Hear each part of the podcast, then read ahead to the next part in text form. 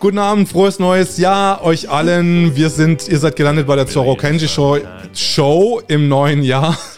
Und zwar unser Gast ist Margareta Brisson. Gries Brisson. Jetzt rede ich mich schon. Gut. Ihr müsst jetzt nicht denken, dass ich jetzt die ganze Zeit durchgetrunken habe und mich schon am 2. Januar immer verplappere. Ja, Margareta, wir haben uns am Hauptbahnhof, glaube ich, das erste Mal wahrgenommen. Ah, ja, genau. Ja, genau, kurz nach Mitternacht. Genau, also eine typische Neujahrsbegegnung. War das vor der Polizei oder nach der Polizei oder während der Polizei? Das war schon bei der Verfolgungsjagd. Bei der Verfolgung.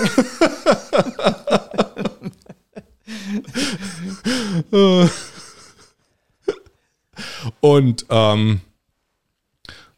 wir müssen mal kurz erklären, was da überhaupt irgendwie passiert ist. Sollen wir das gleich als erstes mal? Ja, wir besprechen das mal. Mhm.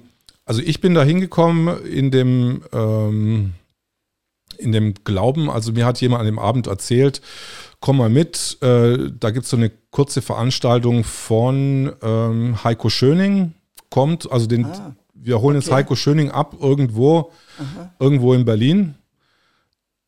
Und dann war mir das zu lang irgendwie und dann habe ich das abgekürzt und bin dann gleich zum Hauptbahnhof dann gefahren. Aha. Siehst du, von dieser Geschichte wusste ich gar nichts. Ja, genau. Also. Und wie war es von deiner Seite aus? Genau, wie war es von uns aus? Also, ungefähr vor 2 Monaten haben wir eine internationale Gruppe gegründet, und zwar die World Freedom Alliance. Da sind inzwischen 45 Länder Mitglieder und beteiligt. Und wir versuchen uns in regelmäßigen Abständen zu treffen. Kannst du ein bisschen näher rangehen? Ja. Und wir versuchen uns in regelmäßigen Abständen zu treffen, so einmal im Monat oder so. Und unser letztes Treffen war Anfang Dezember in Basel. Mhm. Und dann wurde beschlossen, okay, wie wäre es denn, wenn wir Ende Dezember, also am 31. zu 30. 31. uns in Berlin treffen würden. Das sollte Arbeitstreffen sein. Genau. Und was macht diese Gruppe? Ja. Diese Gruppe beinhaltet Wissenschaftler, Ärzte, Anwälte, und allerlei Aktivisten, die mit den Corona-Maßnahmen die Fragen haben zu Corona-Maßnahmen. Mhm. Weil unser größtes Problem ist, dass wir viele Fragen haben und keine Antworten darauf bekommen. Also wenn sich sowohl die Offiziellen aus der Medizin als auch aus der Regierung sich unseren Fragen stellen würden und uns tatsächlich Antworten geben würden, denke ich, wäre das ganze Problem, würde es keine Demonstrationen und keine Querdenker geben und keine sonstigen Aktivisten. Das Problem ist, dass wir Fragen haben, nicht ernst genommen werden und uns Maßnahmen aufgezwungen und aufgedrängt werden, deren Sinn wir nicht erkennen können. Und so geht es unglücklicherweise nicht nur in Deutschland, sondern in vielen Ländern, und so geht es vielen Menschen aus vielen Ländern. Und so hat man sich irgendwann getroffen und ausgetauscht, und so ist diese Organisation oder diese Gruppe zustande gekommen. Wann habt ihr euch das erste Mal getroffen? Das erste Mal haben wir uns in Berlin getroffen, das war am 10.10. 2 Wochen später haben wir uns in Schweden getroffen, in Stockholm. Dort wurde die Organisation dann gegründet. Einen Monat später haben wir uns in Kopenhagen getroffen und dann Basel und dann Berlin. Und als wir das organisiert hatten, die Regeln, unsere sogenannten Corona-Regeln, ändern sich ja stündlich. Also zu der Zeit, als wir das beschlossen haben, Ende November oder Anfang Dezember, wusste man von dem großen und schweren Lockdown ja noch nichts. Ja. Und da habt ihr schon quasi für den 31. oder für den 30. Für den 30., 31. geplant. Dass ihr nach Berlin kommen würden. Mhm. Mhm. Und das sind natürlich Menschen aus vielen verschiedenen Ländern, die Flüge gebucht haben, die, ich weiß nicht, Züge oder sonst was, also die ihren Kalender so eingerichtet hatten, dass sie nach Berlin kommen. Und tatsächlich uns als Gruppe, also mit einem Thema durfte man sich ja auch treffen, ja, zur Besprechung und so.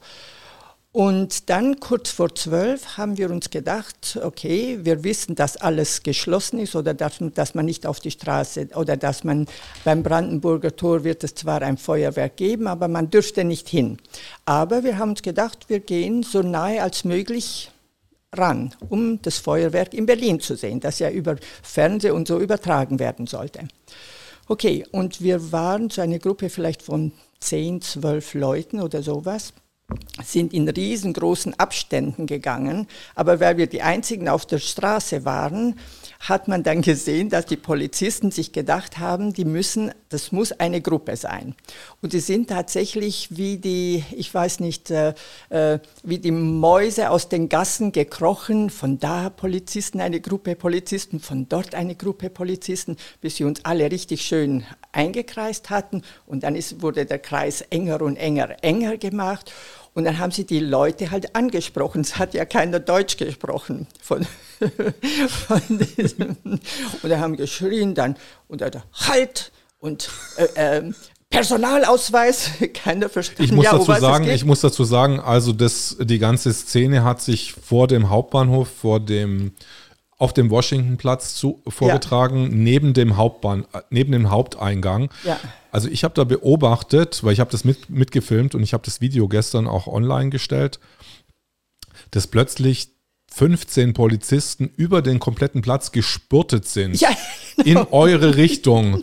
Und ich denke, was machen die? Und dann gucke ich zu der Gruppe hin oder was ich jetzt als Gruppe hätte identifizieren können. Und ich hätte das jetzt mal als lose Ansagen, nicht mal das nicht bewertet. Ja.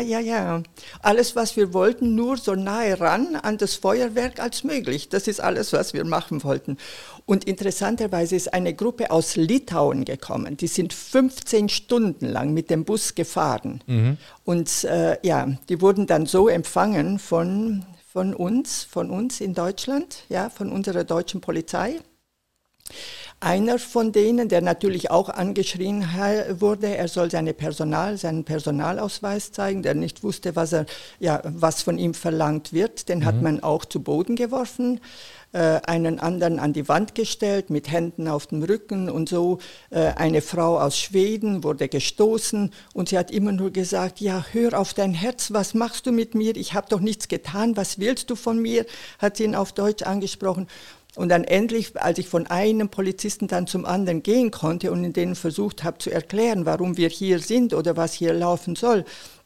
Und dann haben sie gesagt, ja, aber Sie wissen doch, man darf nur 2 Menschen auf die Straße oder 5 Menschen aus 2 Familien oder ich weiß nicht was. Und ihr seid doch, ja, also all diesen Schwachsinn.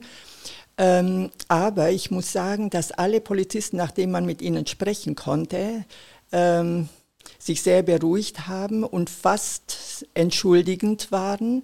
Und besonders mit einem, oder das habe ich von mehreren gehört, weil wir versuchen ja auch mit den Menschen zu reden, weil es sind ja nur Menschen in Uniform. Wenn sie die Uniform weglegen, haben sie dieselben Probleme wie wir alle. Und da haben wir gesagt, ja, schaut ihr keine alternativen Medien, schaut ihr tatsächlich nur ARD und ZDF. Und dann hat einer davon gesagt, das kann ich mir gar nicht antun, das könnte ich emotional nicht vertragen. Weil er dann in so einem Konflikt ist, was er machen muss. Also muss er an die Tätigkeit, die er machen oder zu der er gezwungen ist, müsste er auch an die glauben. Also im Grunde tun mir viele, viele Polizisten leid, die diese Arbeit machen müssen. Ja, also es ist schlimm. Okay, auf jeden Fall, dann nach langem Gerede und da haben sie sich beruhigt, haben wir die Truppen zusammengesammelt, alles nochmal, und die Leute von Litauen sind nach Hause gefahren, nochmal 15 Stunden sich auf den Weg gemacht und was am traurigsten und am schlimmsten für mich war, dass immer wieder das Wort gefallen ist, man fühlt sich ja wie in Nazi-Deutschland. Also das haben die ausländischen Gäste dann gesagt, die von der Delegation. Ja. Und dass einige Polizisten sie angeschrieben haben, halt und Ausweis und ich weiß nicht, Maske und ja, also dieses Gehabe, also ganz, ganz, ganz schlimm. Und es ist mir häufiger auch in London inzwischen vorgekommen, dass Menschen, die aus dem Ausland kommen und die beruflich in Deutschland zu tun haben, und wenn sie dann hören, ja, ich bin Deutsche und ja, und dann sagen, well, ich war in Deutschland, und man fühlt sich inzwischen, ja. Aber es ging ja dann... Wie die kleinen Nazis benehmen sie sich, wird das gesagt. Ja, okay. Ja, ist schlimm. Aber schlimm, es ging ja dann irgendwie weiter, ich bin dann auch in den Hauptbahnhof irgendwie abgebogen und dann... Bist du dann an mir vorbeigerannt? Irgendwie, wo sind die? Wo sind die? Ja, genau, muss ich sie zusammensuchen. Ich glaube, die sind da runtergegangen, weil wir durften ja keine Gruppe bilden und deswegen mussten wir laufen, weil der eine Polizist hat dann noch zu mir gesagt, ja, das ist, wenn ihr spaziert, da haben wir jetzt nichts dagegen. Ja. Also wenn wirklich, ihr euch am Bewegen haltet. Ja. Und da habe ich dann auch gedacht, okay, jetzt das Feuerwerk geht jetzt darüber, und dann sehe ich dann jetzt jemand, der auf Englisch irgendwas... mit dem Polizisten diskutiert, plötzlich auf den Boden gedrückt wird und dann die ganze Gruppe, das war so... Schlimm. Ja, es war schlimm, weil vor allem traurig. Vor allem war das auch kein Neujahr. Also das war ja eine Katastrophe. Ja, schlimm. Also und darum, aber im Gegenteil, also uns hat das alle nur bestärkt, dass wir jetzt um vieles entschlossener weitermachen sollen. Vor allem die Schweden, da plant ja die Regierung jetzt selber auch mit Lockdowns zu beginnen, und die schwedische Delegation ist sehr entschlossen, natürlich diese Bilder in Schweden publik zu machen und die Bevölkerung fragen, wollt ihr das? Soll das unsere Zukunft sein? Also ja, Deutschland hat Silvester 2021 ein wunderbares Beispiel abgegeben. So wollen wir es nicht. Ja, also irgendwie hat sich das auch für mich nicht besonders gut angefühlt, besonders da unsere ausländischen Gäste so zu begrüßen.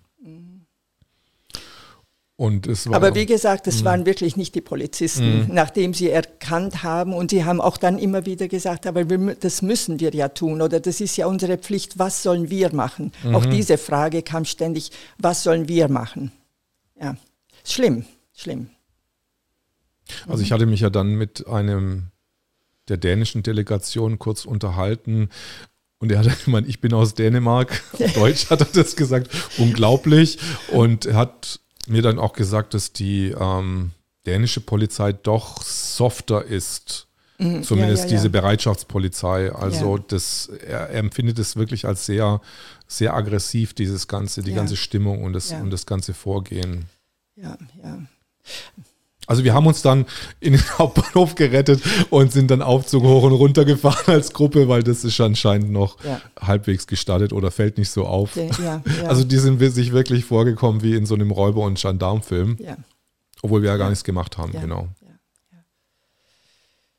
Aber wir haben ein anderes, du hast gerade gesagt, in London, erzähl erstmal kurz. Du bist ja bekannt geworden eigentlich durch ein Video, was ich gesehen habe vor 3 Monaten oder was Ähnliches, glaube ich, 4 Monaten, das dann aber sofort gelöscht worden ist.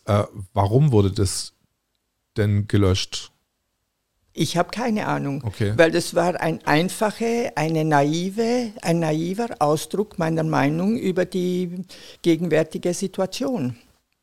Also ich glaube nicht, dass ich irgendetwas Illegales oder etwas Falsches gesagt habe, obwohl, warte, weil ich habe auch eine Anzeige von meiner Ärztekammer bekommen. Und da wurden mir die 3 Vorwürfe gesagt, was falsch war. Also Nummer 1, ich hätte gesagt, ich würde keine Maske tragen. Und es wäre ein Verstoß gegen Paragraph so und so. War das die deutsche oder die englische Ärztekammer? Die deutsche, okay. Ja. Man muss kurz dazu sagen, du wohnst in London. Größtenteils in London. Hast auch da eine Praxis? Ja, genau. Aber praktizierst auch hier in Deutschland? Also in Deutschland habe ich vor allem umweltmedizinische Gutachten gemacht. Aber mit dem Lockdown und so weiter war ich während dem gesamten Jahr 2019 vielleicht 1- oder 2-mal zu Hause, also dementsprechend keine Patienten gesehen. 18 habe ich noch ab und zu Gutachten gemacht, aber also die Haupttätigkeit ist London. Und ja, Unfallmedizinische Gutachten. Nein, sondern umweltmedizinische. Gutachten. Das heißt Neurotoxikologie. Und zwar ist das sogenannte Chronic Low-Level Neurotoxicology. Das heißt also chronische Exposition von Niedrigdosen-Toxinen, also Umweltgiften, die auf das Nervensystem wirken. Fallen darunter auch zum Beispiel irgendwelche Kleinstpartikel, die in falschen Masken verwendet werden zum Beispiel? Ja, und darum glaube ich, dass ich viel mehr aufgrund dieser Arbeit viel mehr sensibilisiert bin gegen solche Dinge wie Sauerstoffmangel oder Kohlendioxidüberschuss oder die Partikel, die man inhaliert von einer Textilmaske oder von diesen Papiermasken und so weiter. Also sind ganz, ganz viele Aspekte, die diese Maske einfach absolut unsinnig machen, vor allem weil sie nicht vor Viren schützen. Ja. Du bist Facharzt für Neurologie. Aber hast auch mehrere internationale Zulassungen, wie du mir vorher gesagt hast. Ja. Ich bin ein bisschen ein Zigeuner. Und also, ja, viele. Von Norwegen bis Bahamas ungefähr. Von Norwegen bis Bahamas, okay. Du kannst quasi alle behandeln. Ja. Oder zumindest überall arbeiten. Ja, also. Genau. Wo waren wir gerade stehen geblieben? Wir waren bei... nachdem wir zu Hause waren vom Bahnhof, von unserem Bahnhof-Experiment zu Neujahr. Stopp. Wir waren bei dem Video. Gott sei Dank weiß Calvin Bescheid. Er hält uns im Fluss, wenn wir noch ein bisschen verwirrt sind im neuen Jahr. Okay. Ja, okay. Und dann auf das Video hin, was ich wirklich gedacht habe, ist nichts als mir etwas von der Seele gesprochen, weil ich habe die Entwicklungen von Anfang an wirklich von der Stunde 1 verfolgt. Schon aus medizinischer Sicht war es wichtig. Und habe natürlich am Anfang die offiziellen Medien gehört. Ich habe den Wieler gehört, ich habe den Drosten gehört. Und beim Wieler innerhalb der ersten Woche, glaube ich, habe ich mir gedacht, was ist denn das für eine Berichterstattung? Ja, er hat von exponentiellem Wachstum gesprochen und von Maßnahmen, die getroffen werden. Das ist doch keine Information, ja. Und dann ging das noch ein-, zweimal. Und dann gab es auch diesen Kekulé, der war ein bisschen, ich weiß nicht, eingehender berichtet, aber der hatte weniger Beiträge. Und dann kam immer wieder bei YouTube, wenn man auf YouTube geht, schicken die einem immer wieder, sie merken, an was du Interesse hast, machen sie neue Vorschläge. Und dann kam immer wieder die Schwindelambulanz. Schwindelambulanz, was soll denn das? Und nachdem ging das so 2-3 Tage Schwindelambulanz, habe ich, okay, klickst das mal an. Und dann war eben Bodo Schiffmann, danke Bodo. Und der hat natürlich eine ganz andere Analyse gebracht. Und damit habe ich dann die unterschiedlichen Medien gehört, die unterschiedlichen Analysen, die sehr detaillierten und kritischen, weil am Anfang war ja jeder hat nur gedacht, man ist missinformiert, bis man festgestellt hat, man wollte uns ja gar nicht informieren. Also, aber das ist ja auch interessant, dass Google bzw. YouTube dann auch andere Leute zusammenbringt. Ja, genau. Also nicht nur unter... Informationen unterdrückt, sondern auch die richtigen Leute, die sich finden sollen, dann zusammenführt. Ja. Interessant. Aber ich habe mir das Video angeguckt, so 10 Minuten, und du hast sehr viel, ein bisschen emotional geredet, aber ich fand das schon recht vernünftig, was du da gesagt hast. Ich denke, dass es vernünftig ist, was ich rede. Ich tue mein Bestes. Und ich verstand es dann überhaupt nicht, warum das dann sofort nach einem Tag oder so mit 100.000 Klicks oder noch mehr. Ja, also es war innerhalb von 24 Stunden waren es einige 100.000. Ja. Und jedes Mal, wenn es runtergenommen wurde, haben 5 Leute es neu eingestellt oder dann 10 Leute neu eingestellt. Also es ging... Also ich war sehr überrascht. Hattest du vorher schon so eine Popularität irgendwo in irgendwelchen Kreisen? Überhaupt nicht. Also, weil ich eben allein in London saß. Ja? Es war ja Lockdown. Das ist auch so spannend. Wir haben eine medizinische Problematik und die Arztpraxen mussten schließen. Ist auch spannend, oder? Es macht alles sehr, sehr viel Sinn. Und dann saß man eben, der Tag hat damit begonnen, Patienten durfte man keine sehen, mit Frühstück und YouTube-Sendungen. Und ich glaube, eine Woche oder das erste Wochenende nach dem Lockdown hatte Anselm Lenz bereits die erste Demo in Berlin organisiert. Also sehr, sehr bald. Ich weiß Anfang nicht, ob es die erste... Ende März, Anfang April. Also genau. Knapp eine Woche danach. Und da habe ich gesehen, wie die Polizisten, also richtig bewaffnete und ausgerüstete Polizisten, als würden sie in den Kampf gehen, auf Leute in Tennisschuhen eingeschlagen haben.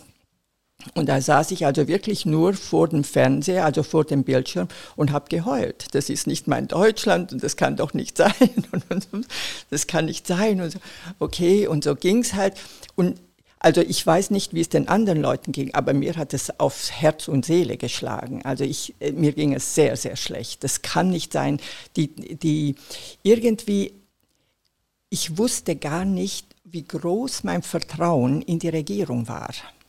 Man hat sich gedacht, Friede, Freiheit, Sicherheit, das ist unser Fundament, das ist gegeben, das war nicht in Frage zu stellen. Und plötzlich ist alles praktisch von einem Tag auf den anderen zusammengebrochen.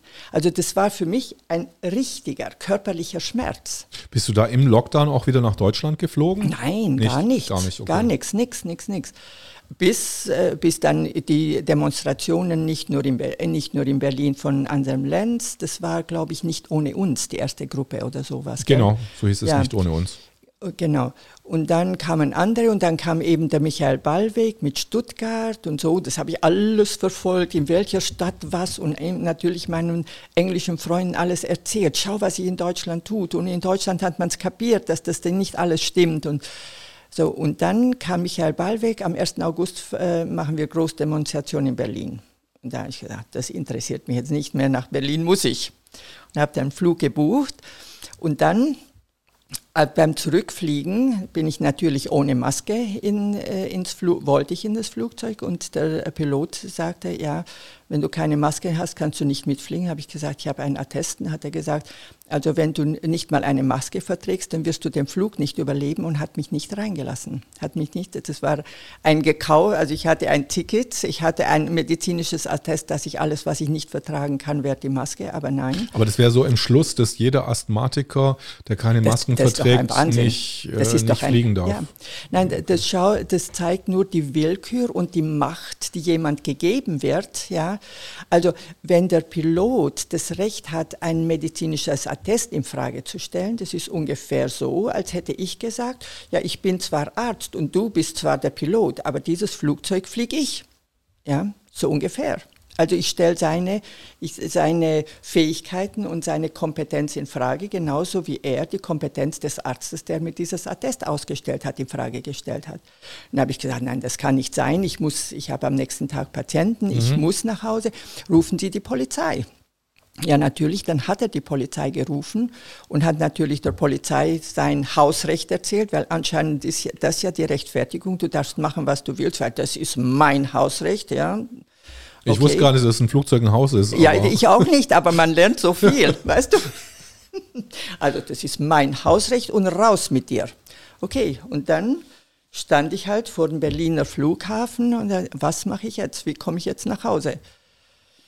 Und dann habe ich BA, also British Airways, dann für den nächsten Tag einen Flug bekommen. Also musste war das noch wieder mit British Airways? Oder? Nein, das erste war und meine liebe Lufthansa. Ah, das war Lufthansa, okay. Weil sobald man fliegen konnte, war das für mich selbstverständlich. Jetzt fliege ich so oft ich kann, weil das ganze Jahr, also die ganze erste Hälfte des Jahres konnte ich nicht weg.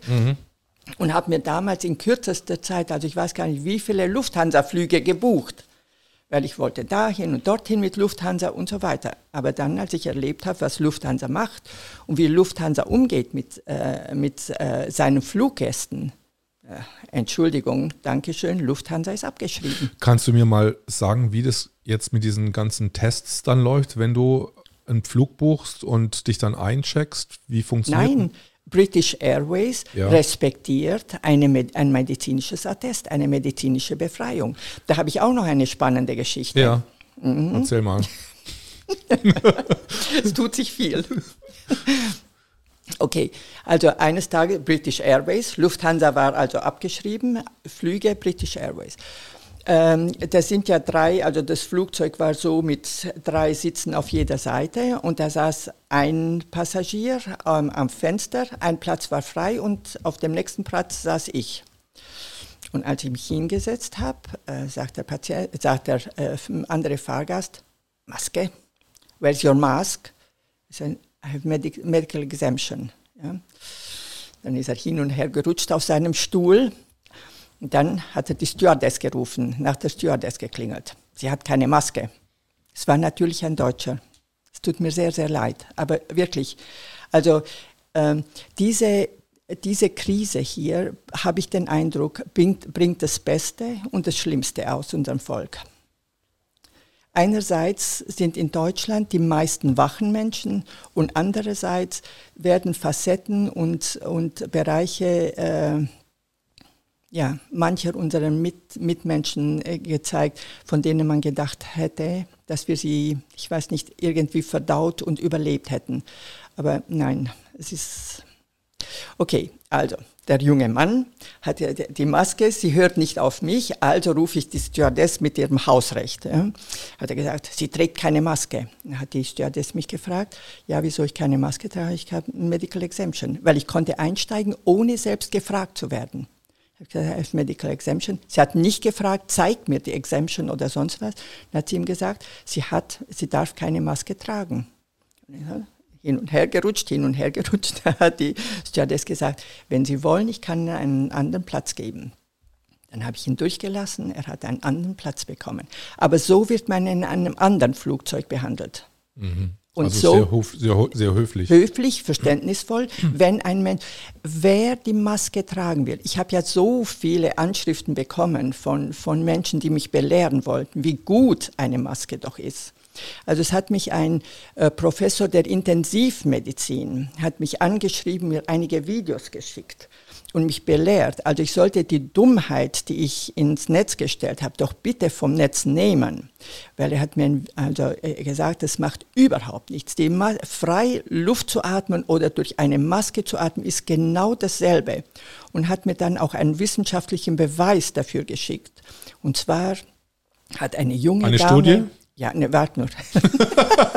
Toll, weil es ist einfach, ja. Eine junge Dame und ein junger Herr. Die Dame hat dem jungen Herrn ein Pulsoximeter an den Finger gesteckt und seine Sauerstoffsättigung war 100%. Dann hat er eine Maske aufbekommen und die Sauerstoffsättigung war immer noch 100%. Hat er eine zweite Maske aufbekommen, immer noch 100. Eine dritte Maske, immer noch 100. Eine fünfte Maske, immer noch 100. Ja? Und dann habe ich dem Professor zurückgeschrieben, wow, ich bin beeindruckt. Mehr ist mir dazu nicht eingefallen. Hat er das geschrieben oder hat er da ein Video gemacht davon? Nein, er hat mir als Video geschickt, nicht die Beschreibung, das Original. Ich habe das Original gesehen. Mhm. Ja? Also auch mit 5 Masken hatte dieser junge Mann immer noch 100% Sauerstoffsättigung. Also von daher, glaube ich, ist das ein klarer Nachweis, dass mit Maske oder ohne Maske, das ist alles dasselbe, wenn es auf Sauerstoffatmung oder Sauerstoffsättigung kommt. Es ist schlimm. Es ist schlimm. Aber wie kann das sein? Ich meine, wenn du 5 Masken auf hast, dass da weißt du was? Das interessiert mich überhaupt nicht. Ja. Das spielt überhaupt keine Rolle. Entschuldigung, freies Atmen von frischer Luft ist für mich ein Teil der Physiologie. Das interessiert mich nicht, eindeutig nicht.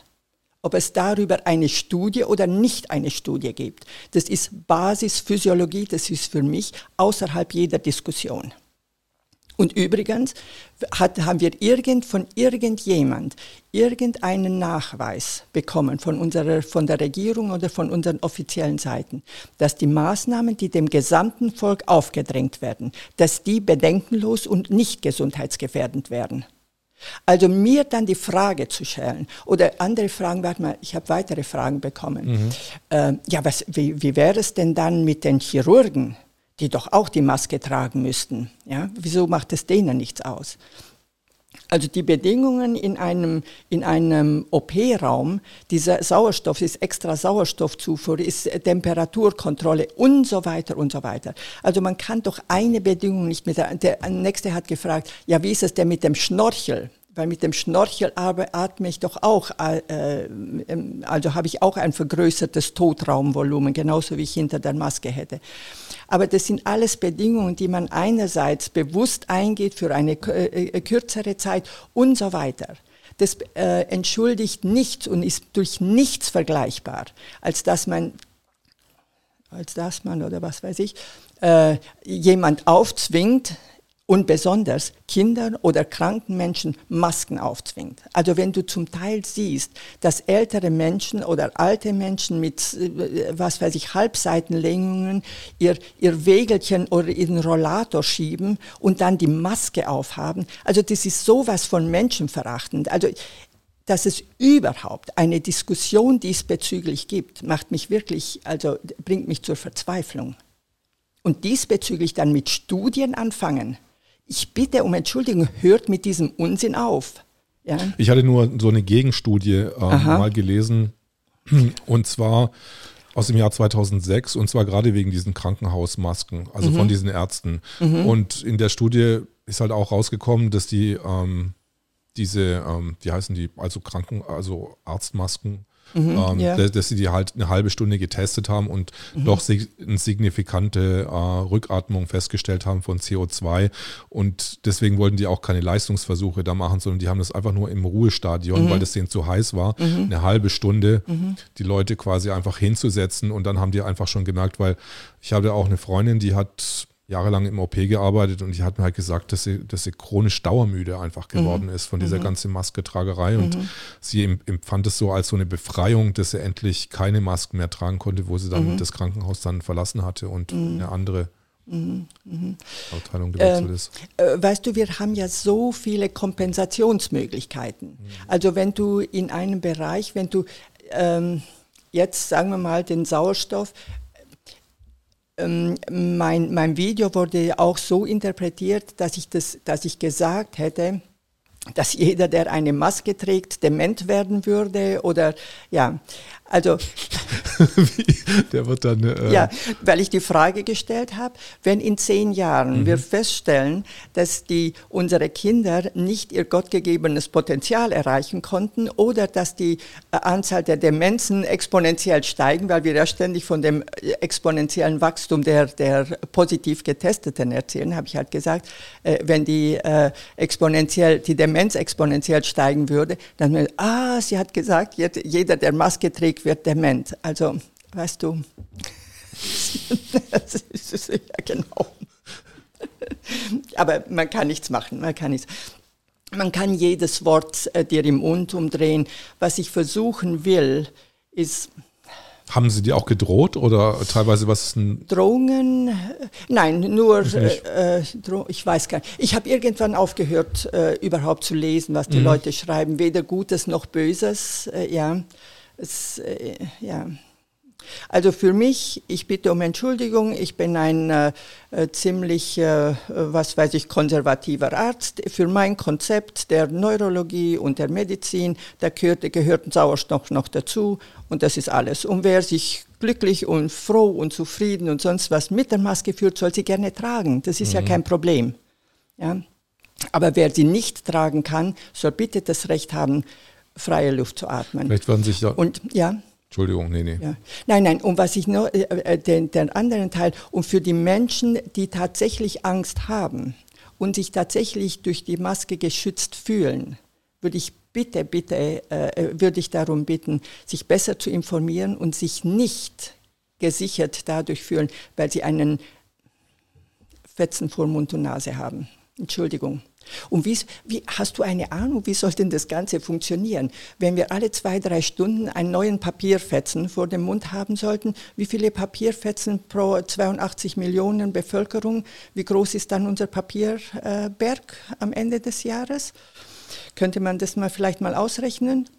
Also normalerweise, um die Masken richtig anzuwenden, ich bin ja nur Laie. Ja, wir sind alle nur Laien, ja, weil in diesem Bereich, wir werden in einer Situation konfrontiert, die noch niemand begegnet hat. Um die Maske nicht zu kontaminieren, müsste man die ja jedes Mal auch wieder dann gleich wegschmeißen. Natürlich. Also hast du dann 7 Masken am Tag. Pro Tag mindestens. 7 Masken am Tag, 7 mal 81 Millionen. Nee, ja gut, die Babys fallen weg, sagen wir mal 70 Millionen. Genau. 70 Millionen, das sind dann, wow, das ist ein ganz ordentlicher Papierberg, denke ich mal. Tja. Mhm. Und dann die Textilmasken, das ist auch toll. Wie macht man das dann? Hast du jeden Tag Kochwäsche oder wäschst du jeden Tag deine Textilmaske in der Kochwäsche allein in der Waschmaschine oder wie funktioniert das dann? Ja. Und also wie viele Masken, wie groß ist dein Maskensortiment, dein Textilmaskensortiment zu Hause?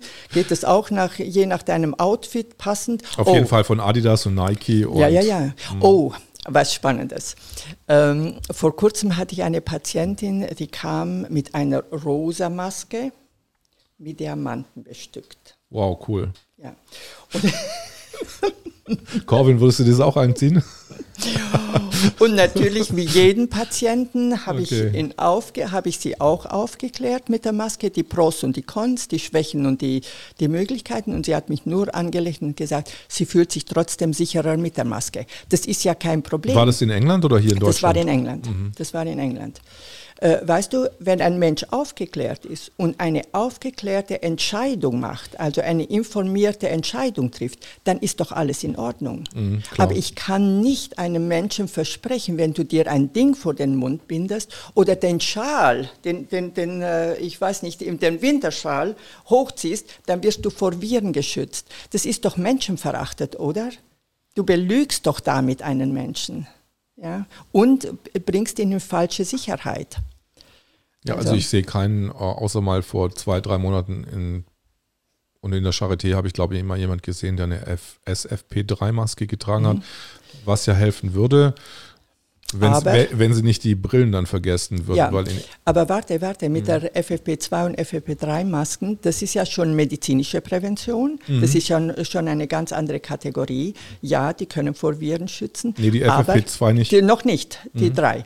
Mhm. Aber auch da gibt es Diskussionen. Weißt du, man ist sich nicht so ganz, man hat keinen so richtigen Konsensus. Mhm. Diese Woche so, nächste Woche so, dieser Ort einer Meinung, ja.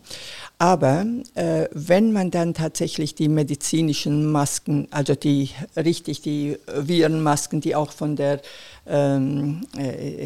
Gesundheitsämtern anerkannt werden, dann sind ja einige Vorschriften. Und zwar als erstes musst du eine Voruntersuchung haben, Lungenfunktion, kardiovaskuläre Funktion. Wenn du die FFP2 oder die FFP3 nimmst? FFP2 müsste ich jetzt nochmal nachschauen, weiß ich nicht, ob es da auch schon zutrifft.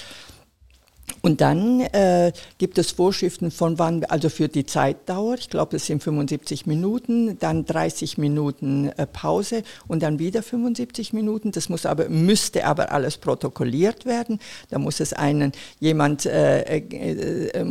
sein, der dich anleiten kann, der dir die Anweisung geben kann, wie du das korrekt trägst und so weiter, der die Protokollierung überwacht, der die Haftung übernimmt und so weiter und so weiter. Verstehst du? Mhm. Die ganze Geschichte steht auf so wackeligen Beinen. Also jede der Maßnahmen hat meiner Meinung nach nichts mit Infektionsschutz und nichts mit Gesundheit zu tun. Interessanterweise, hast du den Eindruck eigentlich, Erik, ist das die erste obere Atemwegsinfektion, die du erlebt hast? Im Sommer? Nein, in deinem Leben. Ich habe keine obere Atemwegsinfektion gehabt. Noch nie jemand gesehen, der gehustet hat oder genießt hat.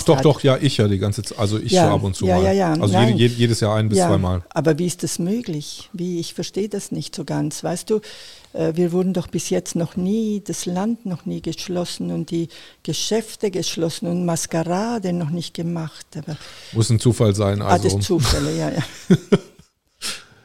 Ist das nicht schlimm?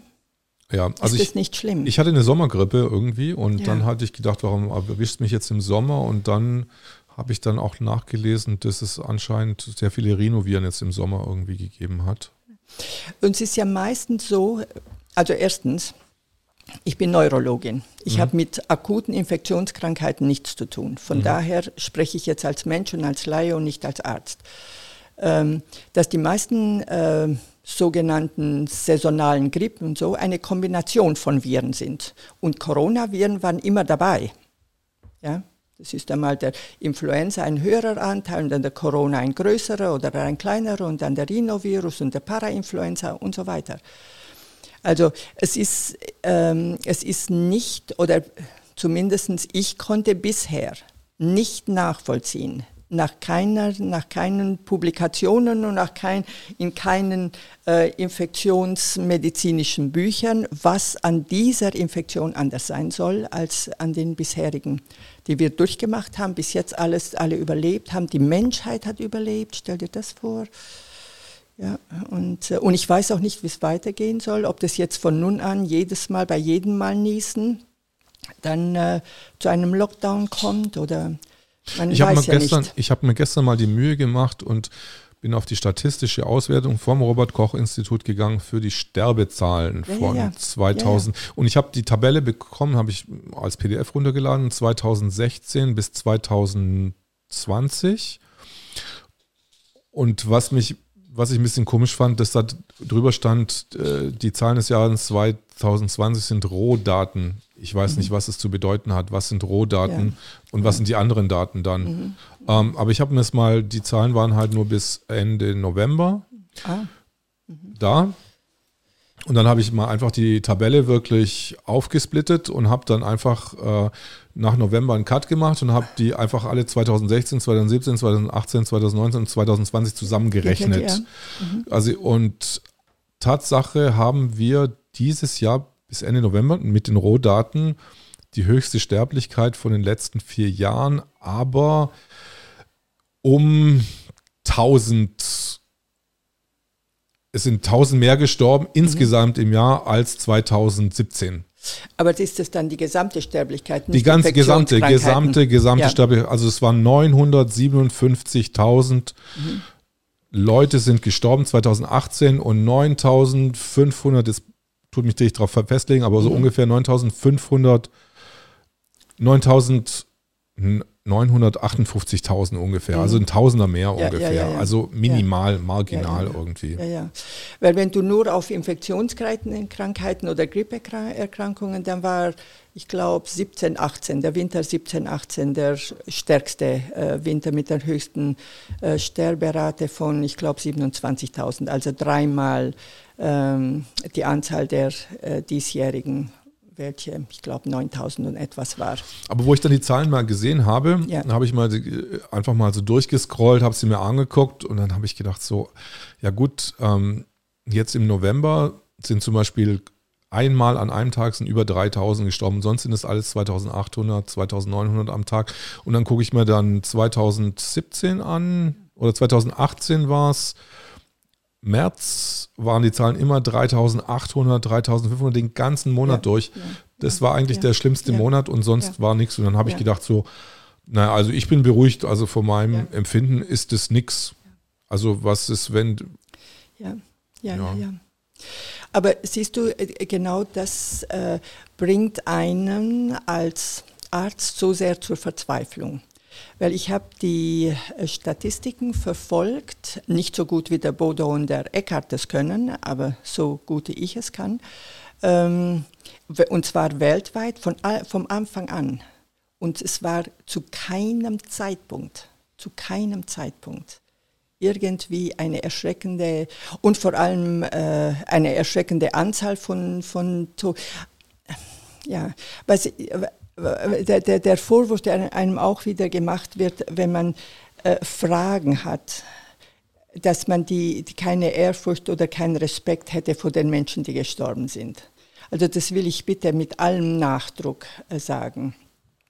Ich hatte das Glück, meine Mutter bis voriges Jahr gehabt zu haben und ich habe sie voriges Jahr verloren. Und egal wie alt man ist und egal wie alt die Mutter war, wenn man sie verliert, es ist schlimm, als würde einem der Boden unter den Füßen entzogen werden. Also von daher geht mein Herz zu jedem Menschen und mein Mitgefühl zu jedem Menschen, der einen Geliebten in dieser Zeit verloren hat.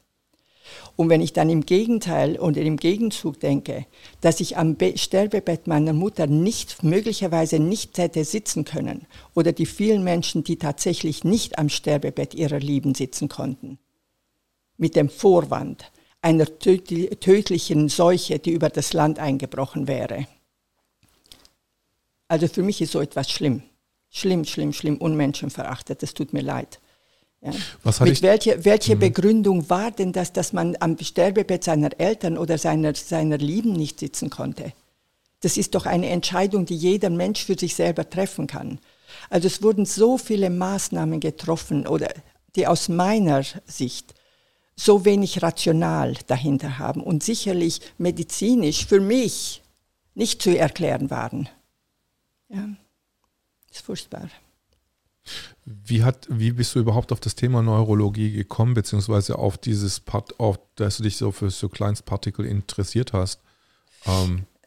Neurologie, das war so mit der Neurologie. Neurologie ist ziemlich schwierig.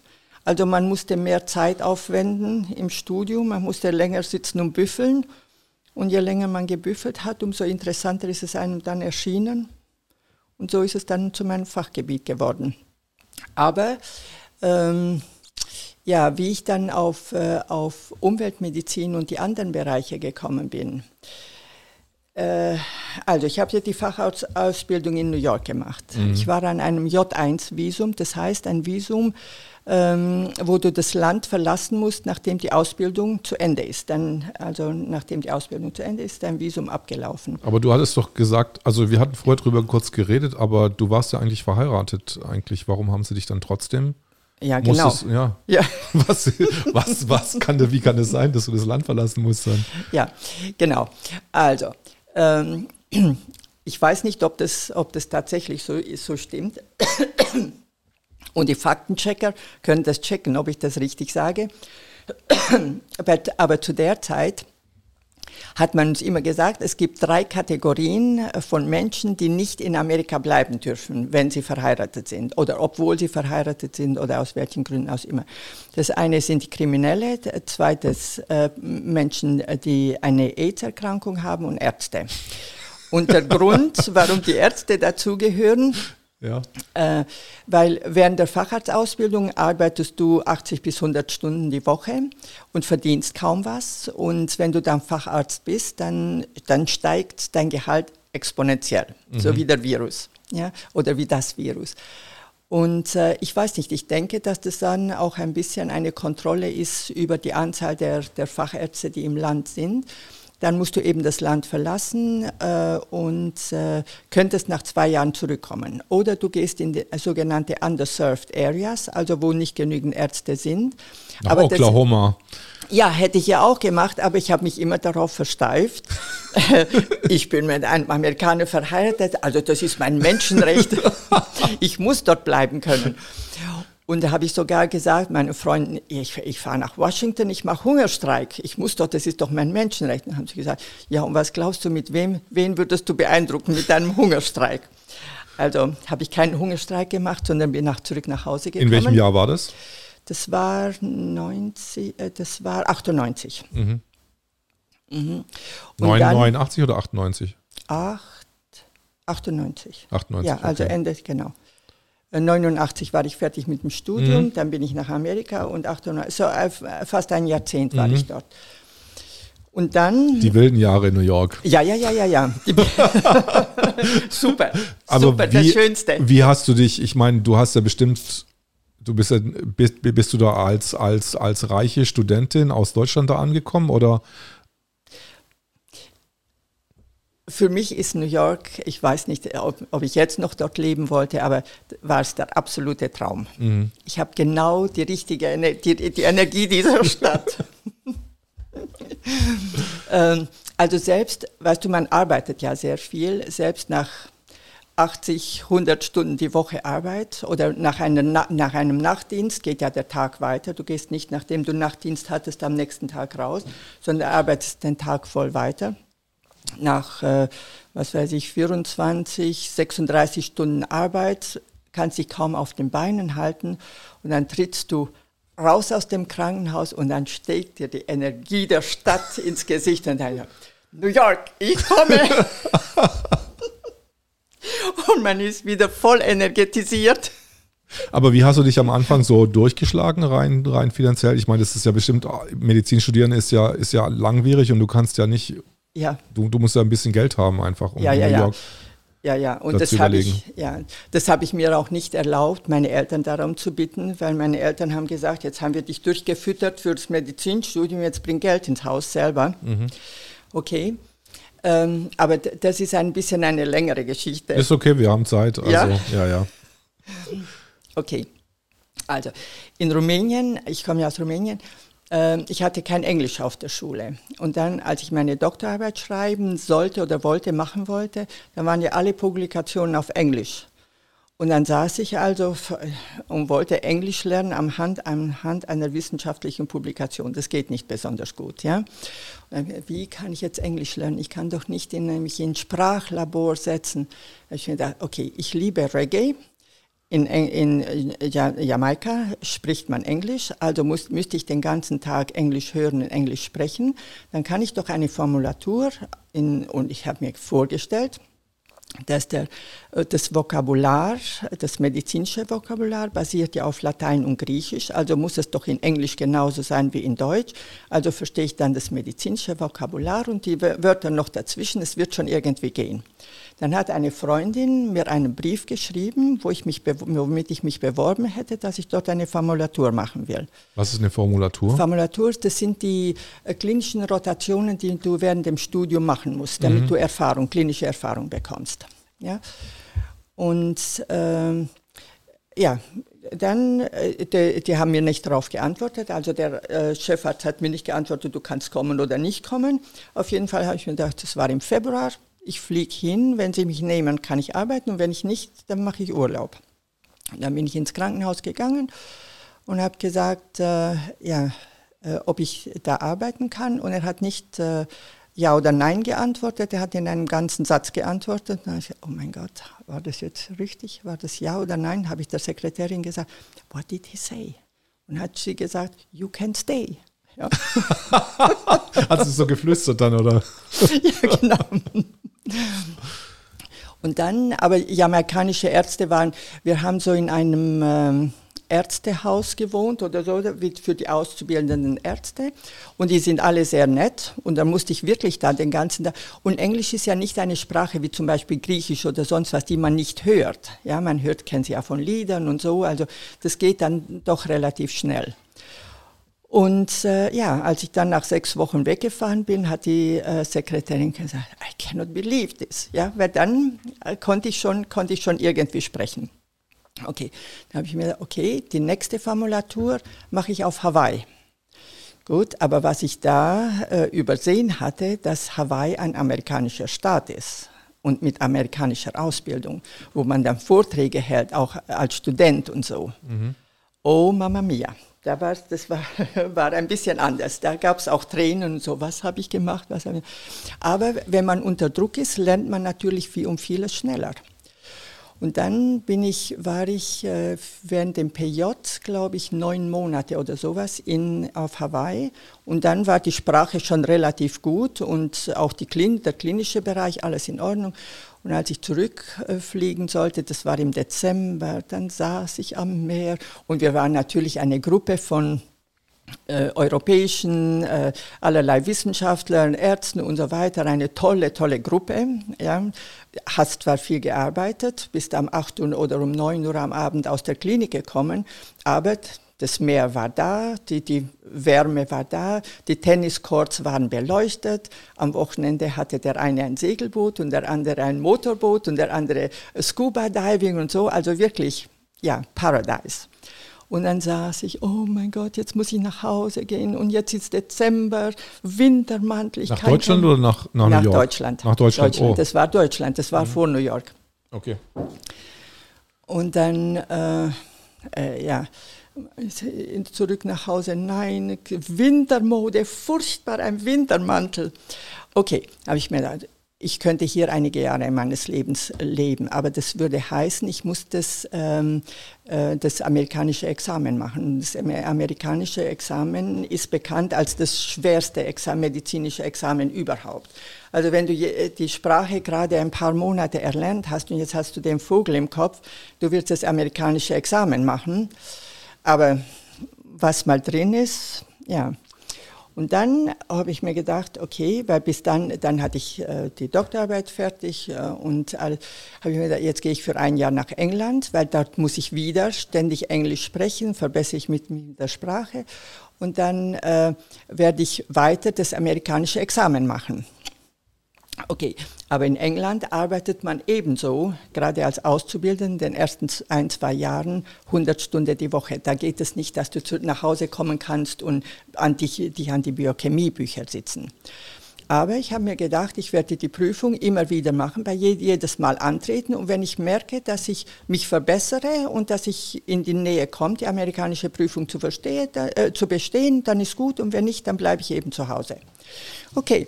Und so ging das. Ich habe das war zweimal im Jahr, habe ich die amerikanische Prüfung gemacht. Und dann, als mein das Arzt im Praktikum, das habe ich dann in England gemacht, 1,5 Jahre. Und als es fertig war, habe ich mir gedacht, okay, jetzt fahre ich nach New York, weil ich hatte einen Patienten, der hatte eine Tochter, die hat in New York gelebt und da habe ich mir gedacht, dann muss ich wieder nur Englisch hören und dann kann ich besser dort lernen. Okay, und dann bin ich nach New York gekommen, dann war Hawaii vergessen. Also dann hat mich nicht die Insel irgendwo im weiten Pazifik interessiert, das war dann die große Liebe. Ja, und dann habe ich die Prüfung tatsächlich bestanden und dann wollte ich mich bewerben und dann haben die New Yorker gesagt, ja, das war beim 4. Mal, haben die New Yorker gesagt, ja, wenn du in New York arbeiten wolltest, dann hättest du die Prüfung innerhalb von 3 Mal bestehen müssen, nur nicht 4 Mal. Du bist ja ein Trottel. Okay, ja, wo steht denn das, wo ist denn das? Ich habe die Gründe, ich weiß, warum ich die Prüfung so viele Male machen musste. So, das interessiert sie nicht. Ja, und in der Zwischenzeit, wo ich gestritten habe mit Behörden, ist mein Geld ausgegangen. Mhm. Okay, was mache ich jetzt? Und in New York kann man Geld, muss ja jeder versucht irgendwie durchzukommen. Ja, also man verdient Geld auch auf der Straße. Und zwar habe ich eine kennengelernt, die kam aus der Schweiz, die hat Schmuck verkauft. Habe ich einen kennengelernt, der kam aus Russland, der hat Russian Art verkauft. Und dann habe ich jemanden kennengelernt, der hat Blutdruck gemessen auf der Straße. Ah, habe ich mir gedacht, das kann ich auch. Okay, habe mir ein Blutdruckgerät, habe mir $100 geliehen, um ein Blutdruckgerät zu kaufen. Und bei den Leuten, bei denen ich gewohnt habe, das waren Musiker, die hatten einen Klappstuhl. Also habe ich mir den Klappstuhl, ein Wägelchen ausgeliehen, habe mir ein großes Schild gemacht und draufgeschrieben, Blutdruck messen für $1. Okay, und habe mich neben die Freundin gesetzt, die ihren Schmuck verkauft hat. Aber wer für Schmuck stehen geblieben ist, hatte kein Interesse an seinem Blutdruck. Also ich habe am ersten Tag nichts verdient. Also da habe ich mir gesagt, so geht es nicht. Aber dann habe ich festgestellt, dass meistens die Spanier an ihrem Blutdruck interessiert sind. Aber warum ausgerechnet die Mexikaner oder Spanier eigentlich? Weil sie häufig hohen Blutdruck haben. Ah, okay. Mhm. Habe ich nicht gewusst. Mhm. Ja. Auch übergewichtig, also häufig und ja. Oder vielleicht, weil man hat ja keinen... Es sind auch Tacos, ja, Enchiladas, ja, keine ja. Ahnung. Also. Okay, ja, oder vielleicht sind sie gesundheitsbewusster, ich weiß nicht, ich bin der Sache auch nicht auf den Grund gegangen. Auf jeden Fall habe ich mein Wägelchen genommen und bin dann in die spanischen Teile der Stadt gefahren. Und dann haben sie gesagt, Espanol. Da habe ich gesagt, hablo Espanol, nein, ningún problema. Und dann hat sie gesagt, oh, venga, que habla Espanol, venga. Dann hatte ich manchmal eine Schlange stehen, die alle ihren Blutdruck gecheckt haben wollten für $1. Und so konnte ich dann meine Miete bezahlen und weiter mit den Behörden irgendwie streiten und ja. Und dann war ich aber wirklich schon, weil die Behörden wollten überhaupt, denen haben meine Argumente nicht eingeleuchtet, dass ich ja die Prüfung gemacht habe, weil ich mit der Prüfung Englisch lernen wollte. Und dann saß ich eines Tages mit meinem Wägelchen in der Untergrundbahn und es saß ein Schwarzer neben mir. Und er hat gefragt, okay, und wie ist das Geschäft gegangen? Heute habe ich gesagt, ja, ich habe, $10 verdient oder was immer. Und dann hat er gesagt, ja, kannst du überhaupt Blutdruck messen? Da habe ich gesagt, ich bitte Sie, ich kann Ihnen nicht mal sagen, im Grunde bin ich Ärztin und habe ihm diese Geschichte erzählt.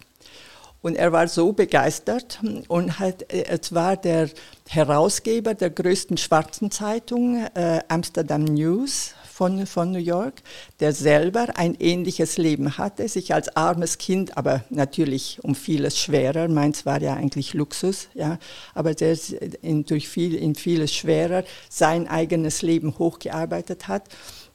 Und er hat gesagt, wie, du hast Probleme mit den Behörden und du bist Ärztin, okay, kommst morgen in mein Büro und wir werden anrufen. 2 Wochen später hatte ich bei NYU eine Stelle und konnte anfangen zu arbeiten. Echt, das ist ja echt fantastisch. Ja. Connection ist alles da. Ja. Also das ist wieder nur der Starrsinn von Behörden und von ich weiß nicht, ja, also gut, man muss ja Regeln für alles aufstellen und so, aber ich hatte meine eigene New York Geschichte, also die ist wirklich ganz interessant. Ja, ich habe mir irgendwann mal ich bin nach New York geflogen, das ist auch schon 10 Jahre her, glaube ich, und da ich wollte dann nach Texas weiterfliegen, glaube ich, nach 2 Wochen. Und dann habe ich aber auf dem Broadway ein Auto stehen sehen. Eigentlich so einen alten Buick LeSabre. Irgendwie so ein ganz breites Schiff. Und da stand dann drauf irgendwie $750 und dann last irgendwas so best offer irgendwie. Da habe ich gedacht so, okay, ist das ein Zeichen? Ja, genau. Habe ich gedacht, ist das ein Zeichen? Und dann steht das Auto dann am nächsten Tag genau vor meinem Hotel. Na, das war sicher ein Zeichen. Und dann habe ich gedacht, so, das muss ein Zeichen sein. Dann habe ich noch einen Tag gewartet und dann habe ich die Nummer, die da drauf stand, habe ich angerufen und dann hat ein sehr höflicher Mann geantwortet und mit dem habe ich mich unterhalten und der hat dann, das ist ein ehemaliger Balletttänzer gewesen. Und der hat Shiatsu da in New York unterrichtet und das war das Auto seiner Tante. Und er hat dann gesagt, er gibt es mir für $650. Da habe ich gedacht, perfekt, alles klar. Ich gehe nach Downtown zum DMV, das ist die Division of Motor Vehicles. Und will da, das ist sowas wie der TÜV bei uns.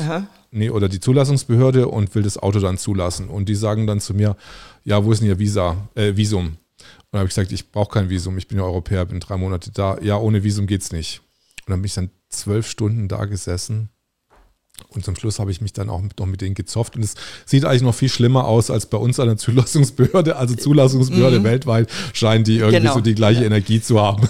Ja. Und dann habe ich gedacht so, ich hatte von Geico die Versicherung gleich gekriegt. Die Autoversicherung war gar kein Problem, habe ich sofort gehabt. Und dann bin ich dann in meinem Hostel am Abend dann gesessen und dann habe ich dann mir da noch gedacht, was mache ich denn jetzt? Irgendwie soll ich da jetzt aufgeben? Und dann habe ich in Harlem gewohnt.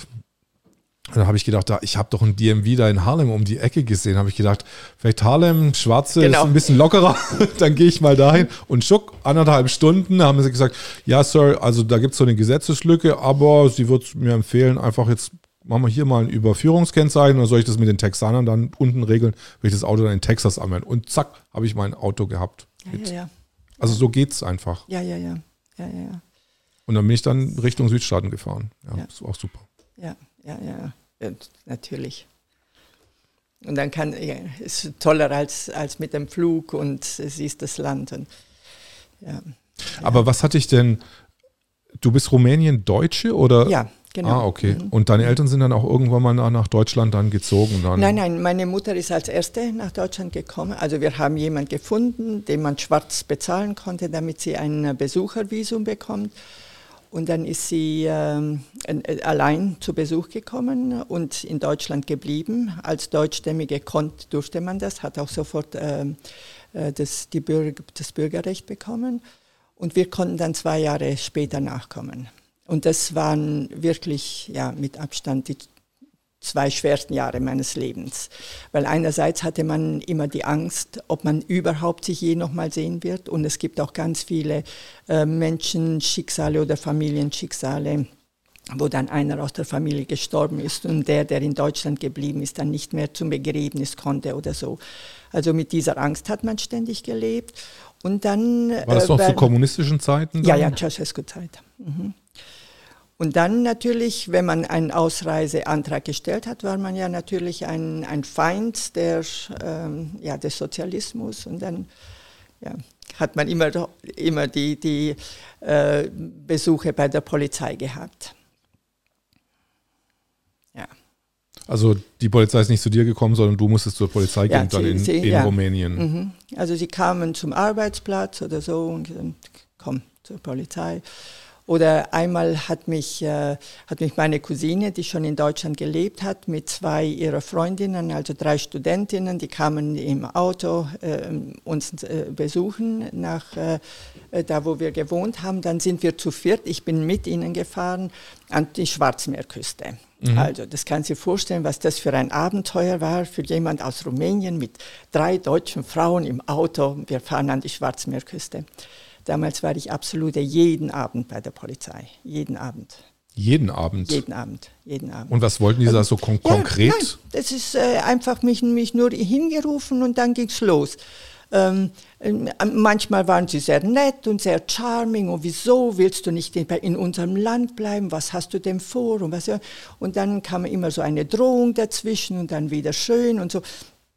Also, und da habe ich mir immer wieder vorgenommen, diesmal werde ich nicht weinen. Du weißt doch, du kennst doch ihre Tricks, du weißt doch, wie das läuft.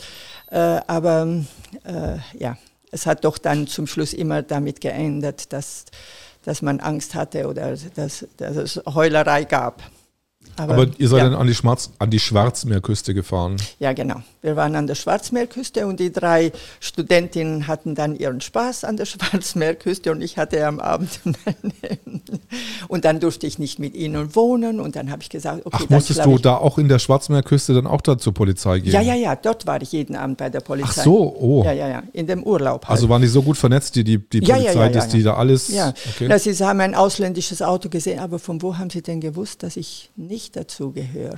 Ich weiß es nicht mehr, wie ich identifiziert wurde, dass ich eben eine Lokale wäre und nicht eine Ausländerin. Ja, und dann ging's. Und dann weil ich nicht mit ihnen zusammen wohnen durfte, dann habe ich im Auto geschlafen und dann habe ich versucht, im Auto zu schlafen und geklopft, wenn ich eingeschlafen habe, geklopft. Das ist ein totales Abenteuer. Ich liebe Abenteuer. Ja, ein Zigeuner. Ja, völlig. Gehen wir mal zurück wieder zur Freedom Alliance. Mhm. Ja, genau. Nein, das ist auch ein Abenteuer. Das ist auch ein Abenteuer. Ja, aber ein ganz wichtiges und ein ganz, ganz, ganz ernstes. Mhm. Wie gab es jetzt schon so einen konkreten Plan, den du auch teilen darfst, was die Freedom Alliance jetzt 2021 für konkrete Pläne macht?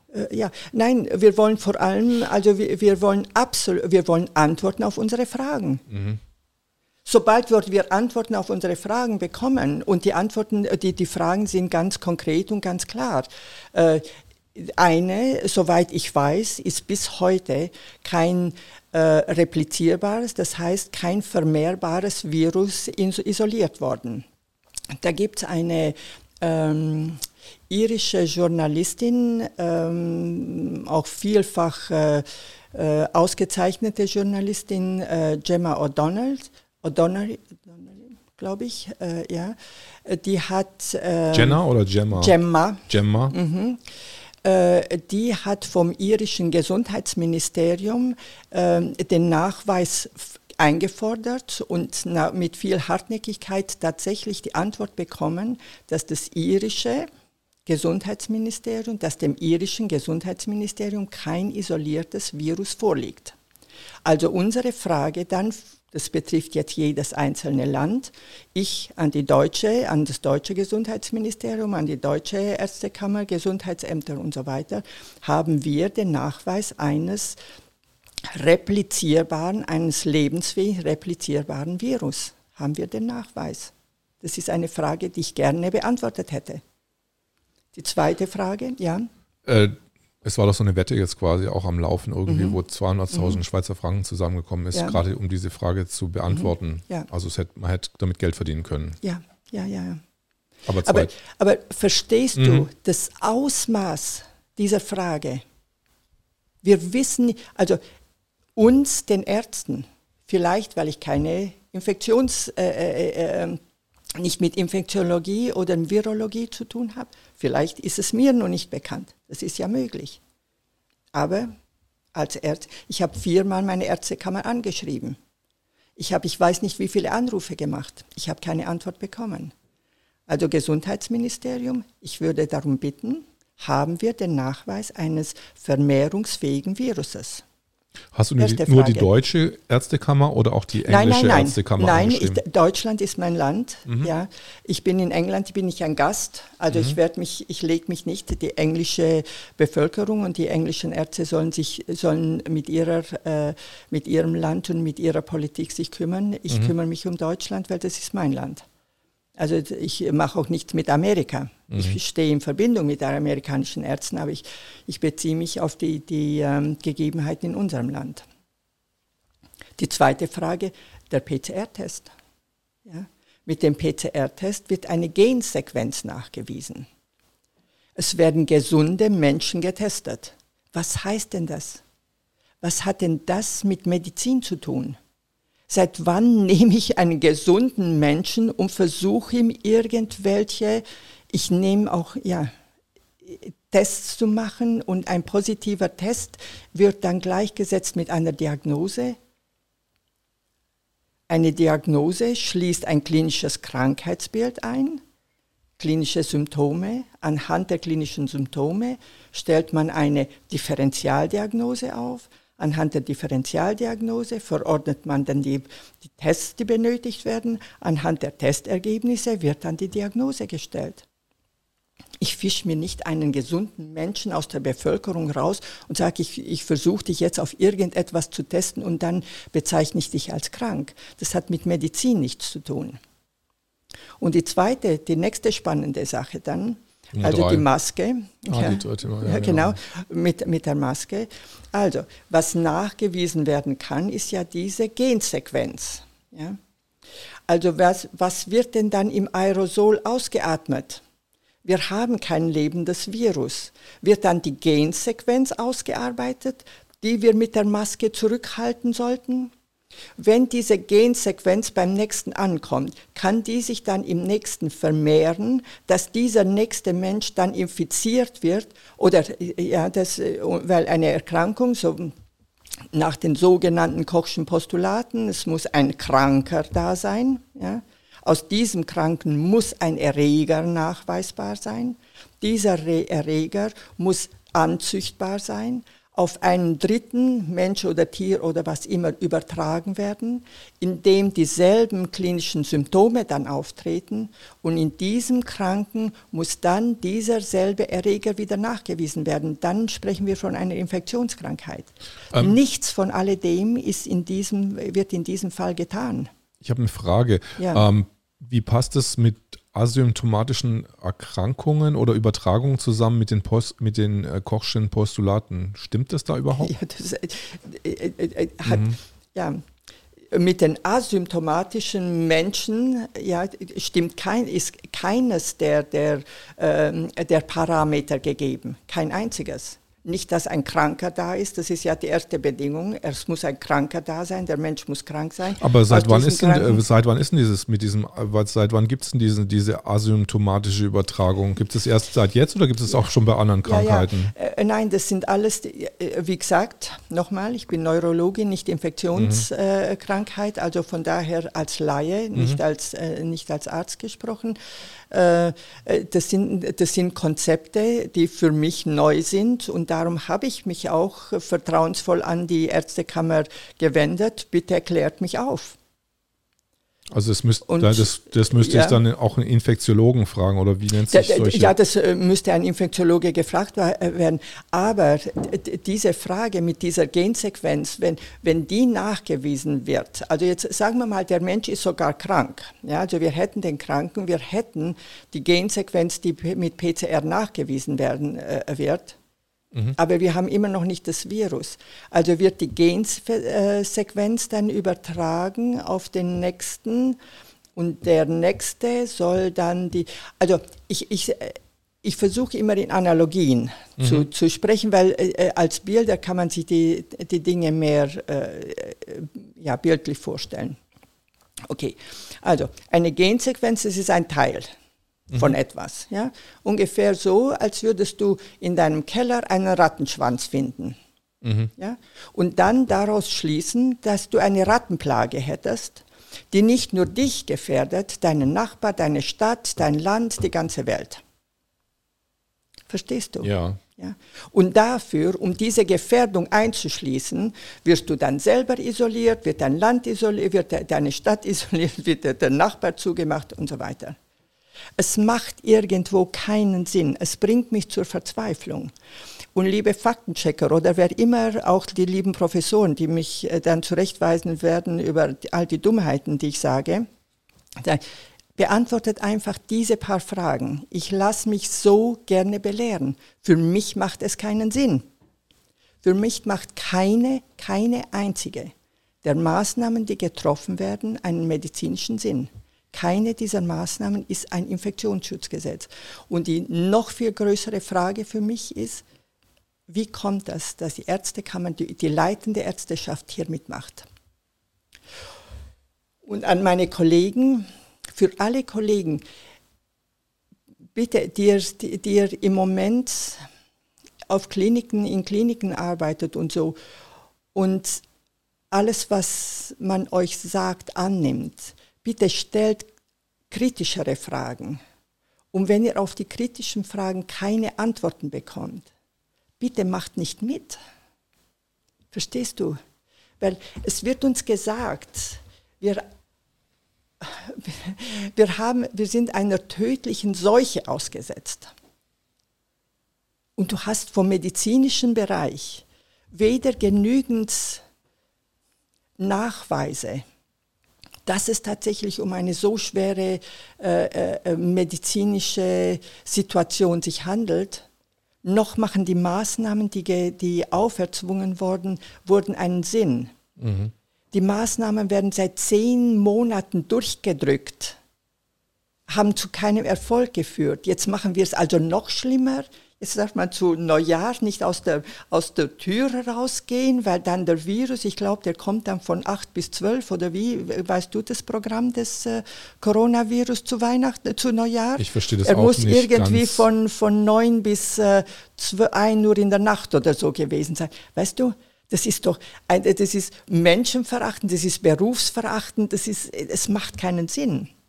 Und dann die andere Geschichte, die Attests.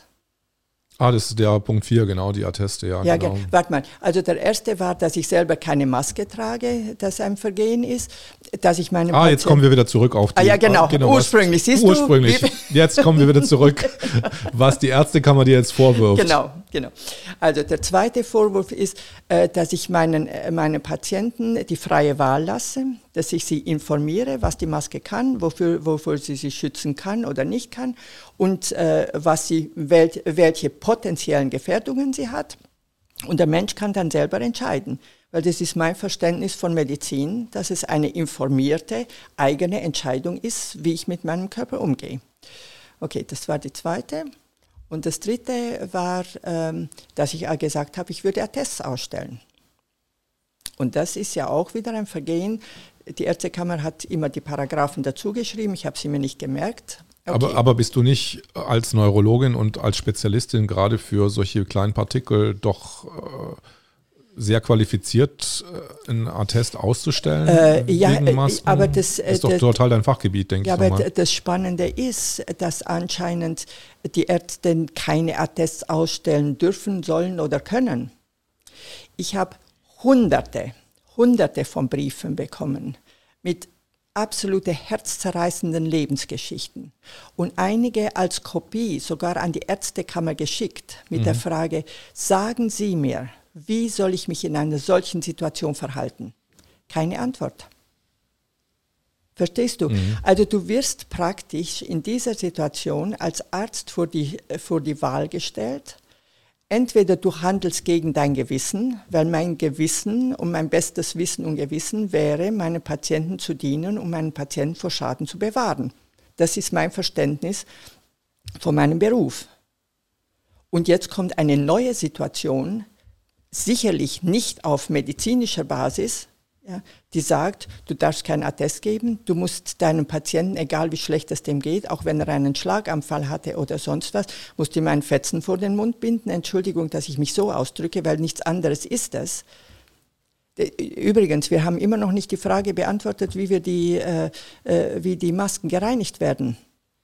Also das soll in Kochwäsche geschehen. Also kommst du jeden Tag nach Hause und schmeißt deine Maske in die Kochwäsche oder wie reinigst du deine Maske? Das geht aber nicht bei allen Stoffen, denke ich mal. Die gehen ja dann kaputt oder die sind ja gar nicht für Kochwäsche geeignet. Ja, aber wie groß ist deine Masken, deine Selection? Dort warten wir.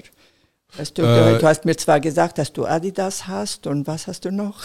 Nike, okay. Und eine indonesische Maske, die ich aber schon von letzten Jahr habe, aber die ist eigentlich ganz schick. Aber in Asien werden ja sowieso häufiger Masken in Großstädten getragen, also schon vor dem Ganzen. Aber was ich sagen will, mit jeder Wäsche werden die Poren auch noch größer. Mhm. Ja?